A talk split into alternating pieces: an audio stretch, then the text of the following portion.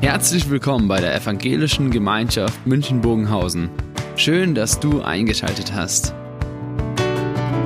Unser tiefes Anliegen ist, dass die folgende Predigt dich in deiner Situation anspricht, dir eine neue Blickrichtung aus der Bibel schenkt und dass du Gott ganz persönlich begegnest.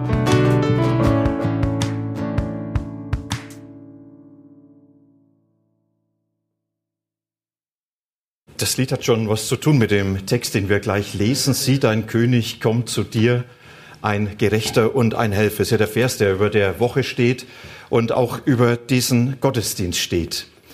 Das, was wir über das Thema des Gottesdienstes geschrieben haben, aber als Thema über den Gottesdienst ist richtig. Das heißt, Advent, Gott überlässt uns nicht uns selbst.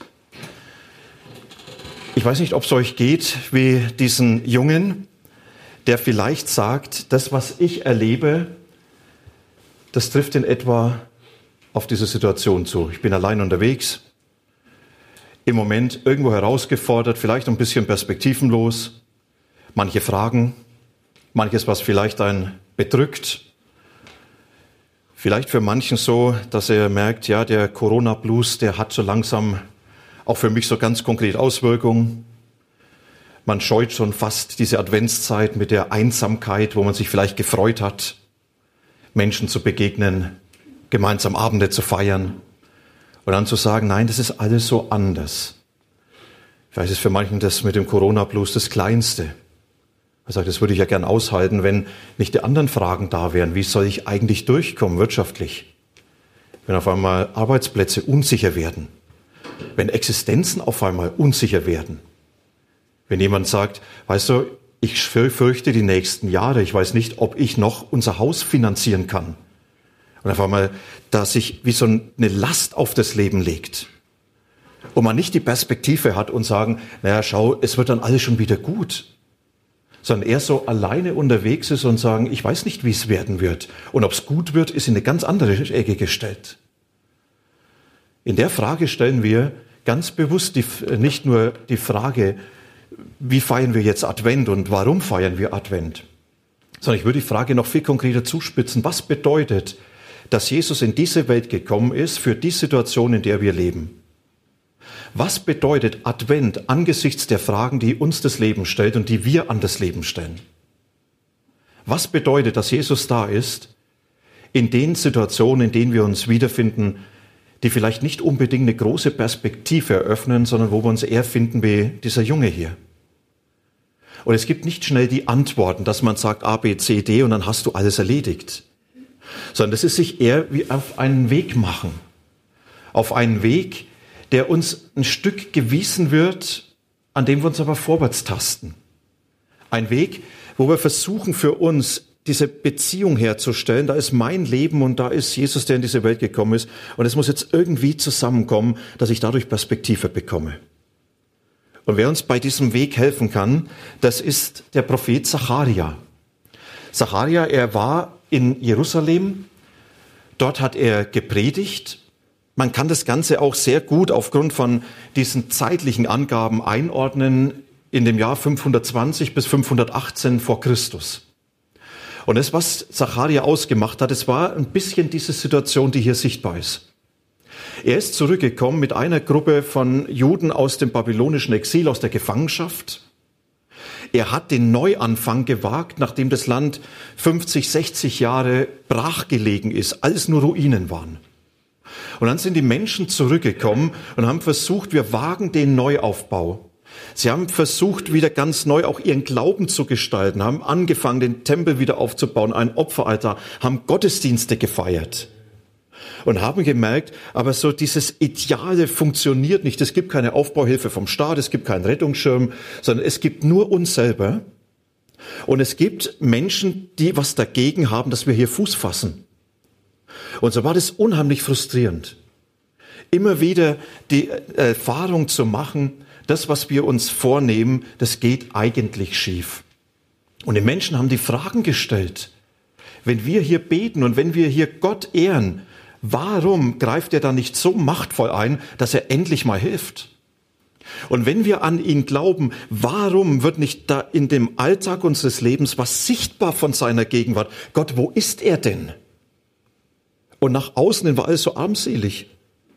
Aus dem großen Volk Juda, aus dem großen Volk Israel, ist nur noch ein kleiner Landkreis geblieben. Es hört sich dann so schön an. Ja, Jerusalem war die Hauptstadt der äh, persischen Provinz Jehud, wo sie gerade gewesen sind. Diese Provinz Jehud waren 20 Kilometer Umkreis von Jerusalem. Das war alles. Das war der Rest von dem, was Gott einmal als sein Volk hatte. Und die Menschen sagen, das ist doch alles so armselig. Das ist doch alles wie so ein Widerspruch gegen das, was Gott verheißen hat, was Gott auch wollte und was er uns geschenkt hat. Das ist doch nichts von dem, was wir eigentlich von Gott erwartet haben. Und hier klingen sich viele Menschen ein und sagen, genau das ist die Erfahrung, die ich mache, die ich bei anderen beobachte, mit denen ich konfrontiert werde. Da reden wir über die Fülle des Lebens, die Gott gibt. Und was habe ich? Einen Montag.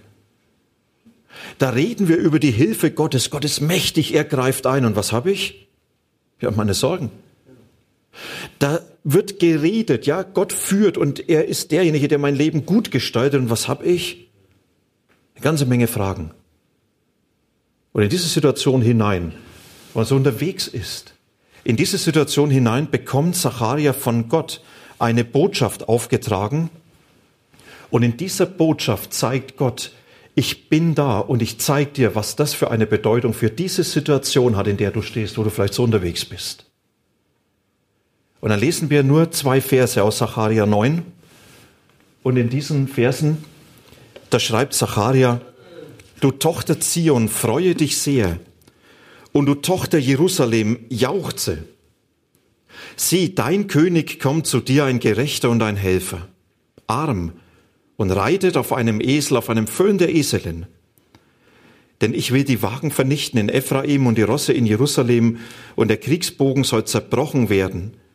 Denn er wird Frieden gebieten den Völkern, und seine Herrschaft wird sein von einem Meer bis zum anderen und vom Strom bis an die Enden der Erde.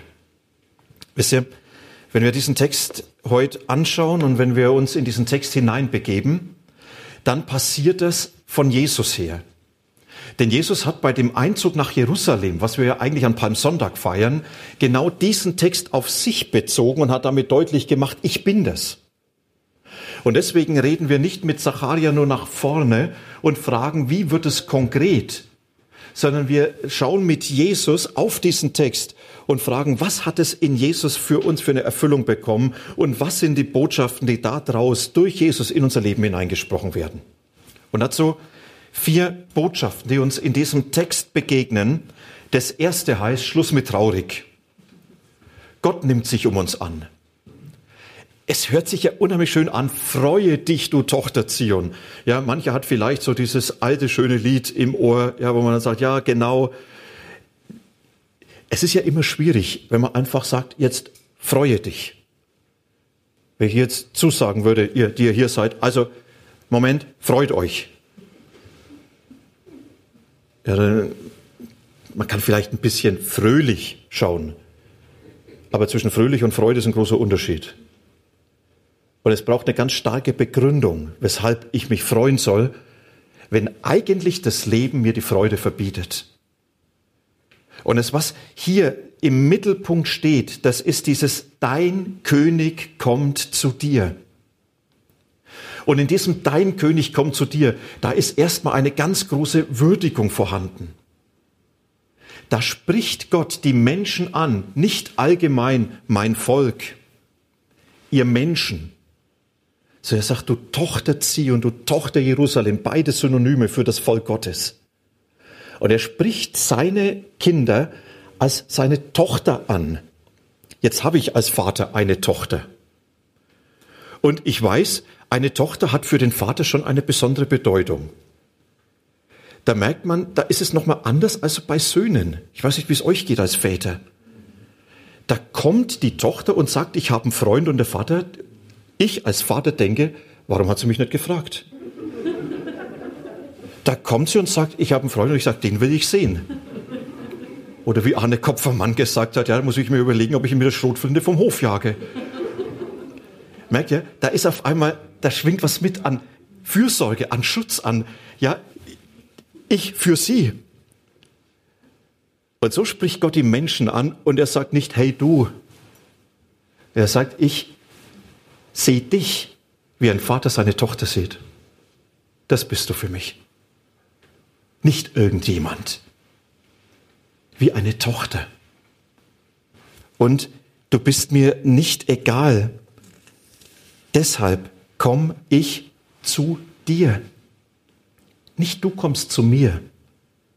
Da fehlt uns manchmal die Kraft. Da fehlt uns manchmal der Glaube. Da fehlt uns manchmal jede Voraussetzung. Ja, die Israeliten damals, die so gefangen waren in ihrer Situation. Das sagt Gott nicht, jetzt kommt zu mir und dann werdet ihr. Er sagt, nein, ich komme zu dir. Vielleicht fehlt dir die Kraft dazu. Und ich begebe mich hinein in dein Leben. Und du wirst auf einmal entdecken dürfen, du wirst erfahren dürfen, ich bin da. Und das sage ich in dem Wissen, dass Jesus versprochen hat, ich bin bei euch alle Tage bis zum Ende der Welt. Und dass Jesus versprochen hat, es gibt keinen Moment, an dem du alleine bist.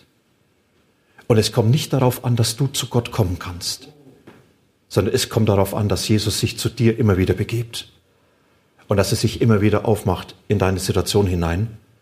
Und das ist, was Zacharia den Menschen vor Augen führt und das ist, was Advent für uns bedeutet. Ja, jetzt, dein König ist da. Der Gott, der in Jesus gekommen ist, er ist in deiner Nähe. Und manchmal sind eher die Dinge für uns so gestaltet, dass wir merken, das sind jetzt für unser Leben das alles Dinge, die im Kopf sind aber es erreicht uns irgendwie nicht mehr. So wie bei Martin Luther damals, der unwahrscheinlich belastet war, der erlebt hat, wie das Leben für ihn schier unerträglich wurde, fast schwermütig geworden ist. Und dann seine Frau kam mit Trauerkleidern angezogen und er sagt, Mensch, wer ist denn gestorben? Und seine Frau sagt, ja, Gott ist gestorben. Wenn ich dich so anschaue, dann gibt's den nicht mehr, weil du dich nur noch um dich selber drehst. Wisst ihr, Advent ist für uns die Einladung. Jetzt denk doch mal dein Leben in der Gegenwart Gottes. Du musst sie nicht schaffen, er hat sie dir geschenkt. Er ist doch da. In deiner Situation, in deinen Fragen, in dem Strudel, der dich nach unten zieht, in den Herausforderungen, in deinen Sorgen. Er ist doch da. Deshalb Schluss mit traurig, und das Zweite, Schluss mit falsch. Gott korrigiert Erwartungen. Wisst ihr, die Israeliten, sie haben einen starken Messias erwartet. Ein Messias, der in diese Welt hineinkommt, der aufräumt, der das Unrecht überwindet, das, was kaputt macht, selber zerstört und der seine Herrschaft aufrichtet und alles wird gut. Einer, der mit großartiger Macht in diese Welt hineinbricht. Und sie haben das so ganz konkret sich vorgestellt. Ja, zur Zeit von Jesus, die Römer werden vertrieben und dann haben wir wieder dieses große Friedensreich Gottes, so wie bei David, nur noch viel besser. Und das ist der Messias, der ohne auf, unaufhaltbar einfach seine Macht errichtet. Und mit dem haben sie gerechnet, auch zur Zeit von Zacharia. Man hat gerechnet, Gott, jetzt musst du doch eingreifen. Jetzt musst du doch irgendwo was tun, dass deine ganze Macht sichtbar ist. Und Zacharia, sagt, ja, das ist ja richtig. Das ist richtig, dass Gott diese Macht aufrichten wird. Aber er wird es nicht so tun, wie ihr denkt. Nicht von oben herab mit Gewalt, sondern diese Macht und diese Herrschaft fängt von unten her in Niedrigkeit an. Und Zacharia sagt, wenn ihr in die falsche Perspektive schaut, wenn ihr nur immer auf das Machtvolle schaut, überseht ihr das, was in der Niedrigkeit beginnt, wo Gott im Kleinen anfängt mit seinem großen Werk. Wenn ihr nur auf das Große schaut, Gott, wo greifst du ein und dann wird alles gut, dann überseht ihr vielleicht die kleinen Ansätze dessen, wo Gott die Grundlage schafft für das, was er danach tun wird. Und es ist das Auffällige, dass er hier vier Kennzeichen nennt, von diesem kommenden König, die in Jesus ja uns begegnet sind. Und dann haben wir, er ist ein Gerechter und ein Helfer. Ja, das ist so diese Macht, der Gerechte, der alles zurechtbringt. Der Unrecht überwindet, der das, was kaputt macht, wegtut, der hineingreift in unser Leben und wir sagen, ja, Gott hat alles recht gemacht, das ist großartig, seine Macht, das sind die Dinge, da erzählen wir davon. Das ist, da sind wir glücklich davon, ja, da fällt es Freuen leicht der Helfer, der sich uns zur Seite stellt und wir erleben können, wie er immer wieder eingreift in unser Leben hinein, wie er Dinge gibt und wie wir merken, Mensch, wir sind nie alleine gelassen, er ist mit uns. Ja, das ist so dieser Starke, auf den sie geschaut haben, aber dann passt es ja gar nicht, der Arm und auf einem Esel reitend. Arm, das meint niedrig. Das heißt nichts mit Glanz und Gloria, sondern armselig. So wie Jesus im Viehstall geboren, nicht im Königspalast, nicht in der normalen Hütte. Und am Schluss hat er selber gesagt, die Füchse haben Gruben, die Vögel haben Nester, ich, ich habe ja nicht mein Haus, wo ich zu Hause bin. Armselig und auf einem Esel reiten, nicht auf dem Pferd wie die Könige, nicht auf dem Maultier wie die Prinzen aus dem Haus Davids, sondern auf diesem einfachen Last- und Reittier der einfachsten Leute. Und damit wird deutlich, es ist der Gott, der nicht von oben mit dieser Macht kommt, der Gerechte, der Helfer, der das alles in einem Aufwasch aufrichtet, sondern er kommt in einer Erniedrigung, in einer Armseligkeit. Und da steckt eine ganz große Botschaft. Denn wenn er in dieser Armseligkeit kommt, dann haben alle Zugang zu ihm. Stellt euch vor, er wäre in dem Königspalast von Herodes in Jerusalem geboren, Jesus dann wäre nichts mit Hürden gewesen. Die wären ja nicht mal bis zur Tür gekommen. Dann wäre es was Elitäres gewesen. Dann hätten die Erfolgreichen zu ihm gedurft, die, es im Griff haben. Aber nicht die, die mit leeren Händen kommen und sagen, eigentlich können wir gar nichts mitbringen. Das heißt, weil Jesus in diese Niedrigkeit gekommen ist, hat jeder in seiner größten Niedrigkeit Zugang zu ihm und noch mehr. Er weiß, da ist der Gott, der in dieser Niedrigkeit mir nahe ist, der nicht von oben herabschaut, sondern der mir zur Seite ist. Ein Gott, der nicht auf Distanz bleibt, sondern der sich hineinbegibt in das, was in meinem Leben so armselig ist. Und noch mehr, ein Gott, der mich versteht und der mich kennt und dem ich gar nichts erzählen muss. Ist das schon ein ganz großer Unterschied, ob man sagt, man schaut von oben herab oder man ist bei jemand. Ich weiß nicht, ob ich es mal erzählt habe. Vor etlichen Jahren war ich in Bremen zu einer Hochzeit, sollte sie halten. Ich habe sie auch gehalten. Kam dann Samstagabend dort an, äh, ne Freitagabend und spät Hunger und dann am Bahnhof irgendwie so eine Dönerbude. Mag ich eigentlich auch ganz gern. Und dann war ich da drin und da waren Obdachlose. Und er hat mich und äh, hat mich angesprochen, gesagt, ja, Sie sind auch nicht von hier und so. Habe ich gesagt, ja, das hört man wahrscheinlich. Und da kamen wir ins Gespräch und sagte, ja, München, da war ich auch. Was machen Sie? Ja, und dann irgendwann bei du, ja, und Pastor. Und ganz spannend, ja, war ein super Gespräch. Also, ich bin dann ins Hotel und am nächsten Tag ging ich zur Trauung durch die Fußgängerzone, hatte noch ein bisschen Zeit. Und auf einmal quer über den Platz, ey, Pastor! saß mein obdachloser Freund dort. An der Eingangstür von der Bank, hat gebettelt bin ich hingegangen zu ihm. Er hat gesagt, ja, gut geschlafen und sonst wie, ja, und naja. Dann haben wir uns unterhalten und ich stand da und er saß da, von oben herab. Und dann habe ich was ganz Verrücktes gemacht, habe ich mich einfach neben ihn gesetzt.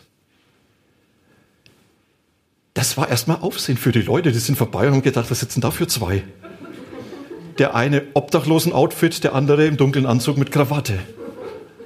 Wisst ihr, das war sofort eine ganz andere Perspektive, aus seiner Sicht das Leben zu erschauen, wie die Leute schauen.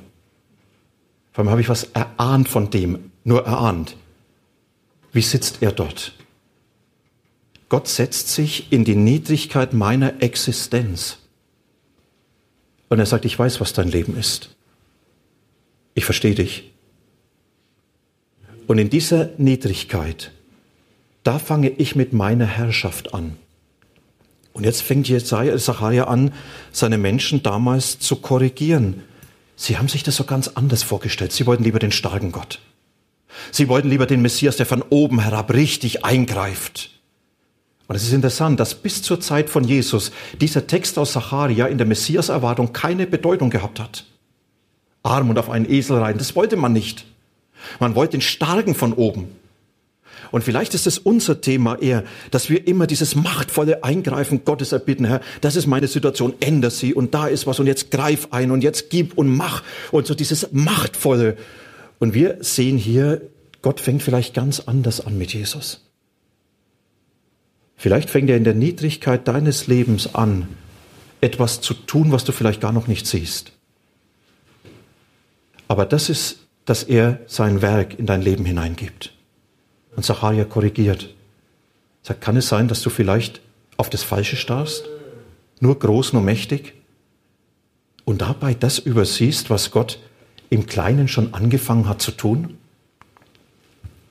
Und das dritte, Schluss mit kaputt. Gott schafft Heil. Vers 10 wird die Rede oder ist die Rede davon, dass er den Kriegsbogen zerbricht, die Streitrosse entfernt. Ja, und dann heißt es hier so schön, und er wird Frieden gebieten. Eigentlich heißt es, er wird Frieden zusprechen. Er wird Frieden aussprechen. Es ist eine Friedenserklärung. Wenn er das ausspricht, dann gilt es. Und für Frieden steht hier dieses schöne alttestamentliche Wort Shalom. Damit sich Juden bis heute grüßen, Shalom. Und Shalom ist nicht nur Frieden, bisschen Ruhe, sondern Shalom heißt, das, was kaputt ist, wird wiederhergestellt. Das, was zerbrochen ist, wird wieder aufgerichtet. Das, was verloren gegangen ist, wird wieder gefunden.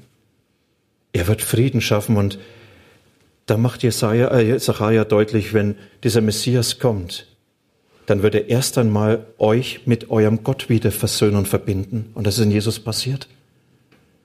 Dass Jesus mein Leben, meine Existenz mit Gott verbindet.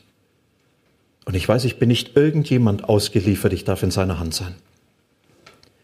Über mein Leben entscheidet nicht ein Schicksal, sondern er.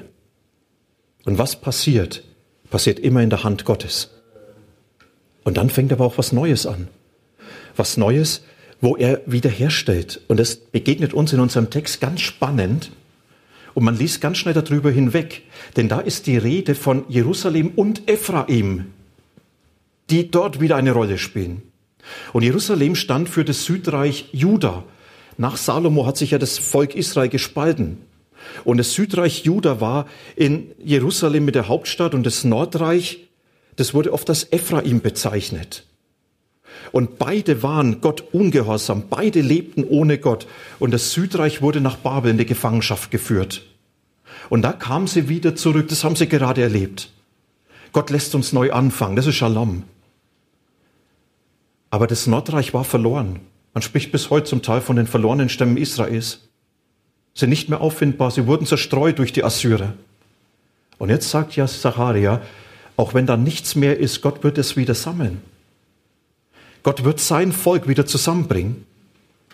Shalom heißt, dass was kaputt ist und was durch Schuld, durch meine Schuld verursacht worden ist, da wird Gott wieder herstellen. Das wird er neu machen. Und auch unter Menschen wird was Neues das, was Menschen zerstört, hier sind es Waffen. Das, was Menschen verletzt, was sie bedroht, das wird keinen Platz mehr haben. Das ist das Friedensreich, das kommende Friedensreich, wo Gott alles schafft. Und Jesus ist dieser Friedenskönig, der das aufrichten wird. Wisst ihr, das ist die Zukunft, das ist meine Zukunft, dass das stehen wird. Und mit jedem Tag, den ich lebe, komme ich einen Tag näher an diese Zukunft heran. Und mit jedem Moment, der vergeht, wird das einen Moment konkreter für mich. Das ist die Zukunft. Und das ist, was Zacharia vor Augen führt. Und jetzt kann man natürlich sagen, Moment, was habe ich denn heute davon? Das ist doch eigentlich diese Herausforderung. Ja? Ich bin heute hier. Warum wird von dieser Zukunft noch nicht sichtbar? Doch, diese Zukunft soll heute schon hineinstrahlen in mein Diesseits. Und ich soll dann viertens sagen Schluss, Schluss mit hoffnungslos. Gott macht keine halben Sachen. Das, was er angekündigt hat, das wird geschehen. Er wird das konkret werden lassen, dieses Heil, diese Hilfe, dass er hineingreift in unsere Existenz. Und dazu nochmals eine interessante Anmerkung aus diesem Text. Als Jesus nach Jerusalem eingezogen ist, da haben die Menschen gejubelt. Und haben sie gejubelt mit diesem Vers 9, freue dich, dein König kommt zu dir. Da haben sie das ausgerufen. Und wenn ihr die Berichte anschaut, wird nur Vers 9 zitiert. Und das ist, was mit Jesus begonnen hat. Dein König kommt zu dir. Er hat sich hineinbegeben in die Niedrigkeit. Vers 10 steht noch aus. Vers 10 wird noch konkret werden. Das ist die Zukunft, wo beschrieben wird, wie dieses Heil am Schluss alles umfasst hat. Und diese Zukunft wird uns zugesichert. Gott kommt zu diesem Ziel. Und er ist niemals auf der Strecke geblieben. Und Zacharia macht es dadurch deutlich, dass er immer wieder zitiert, wie hat der gesagt, wie hat der gesagt. Und er sagt, alles, was Gott versprochen hat, hat er immer erfüllt. Anders, als wir es uns manchmal vorstellen, aber er hat es erfüllt. Nicht immer nach unserem Timer, aber er hat es immer gut gemacht. Und deshalb wird es alles genau so passieren. Und bis das der Fall sein wird, sind wir nicht allein unterwegs sondern er nimmt uns an seiner Hand und sagt, durch all die Herausforderungen führe ich dich. Und ich werde vielleicht nicht die Lasten alle wegnehmen, aber ich werde dich mit diesen Lasten tragen. Ich werde dir nicht alle Fragen beantworten, aber ich werde dich mit deinen Fragen führen. Ich werde dich nicht deinem Leben überlassen, sondern du bist an meiner Hand und du bist in meiner Hand. Und das dürfen wir im Abendmahl jetzt sehr, sehr konkret werden lassen, auch ganz konkret erleben. Wo das Abendmahl bedeutet, dass Jesus sagt, ich komme dir nahe, spürbar. Und ich möchte es dir zusagen, dein König kommt zu dir. Ich bin doch da. Und das Abendmahl, es ist der Zuspruch von Jesus, der sagt, ich bin nicht irgendwo nur in den glorreichen Zeiten deines Lebens da, sondern ich bin in der Niedrigkeit, in der Armseligkeit. Und da bin ich neben dir. Und da lasse ich dich nicht allein. Aber dort bin ich immer noch der König. Immer noch der, der es in der Hand hat. Und dort beschenke ich dich mit meiner Herrschaft, mit meinem Handeln. Dort beschenke ich dich mit meinem Shalom. Wo Dinge kaputt gegangen sind, wirst du meinem Heil begegnen darfst neu anfangen, darfst ganz neu Mut schöpfen, weil ich mit dir bin. Das ist der Zuspruch von Jesus. Der sagt, begegne mir doch ganz persönlich. Wir hören jetzt auf ein Musikstück und dann wollen wir gemeinsam Abendmahl feiern. Und ich lade euch ein, während dem Musikstück vielleicht auch in der Stille so für sich ganz bewusst zu fragen, Jesus, wo sind denn diese Begegnungspunkte? Wo möchte ich dir ganz bewusst nahe kommen? Wo möchte ich das für mich erfahren? Mein König kommt zu mir. Herzliche Einladung jetzt, auf das Musikstück zu hören und in der Stille zu beten.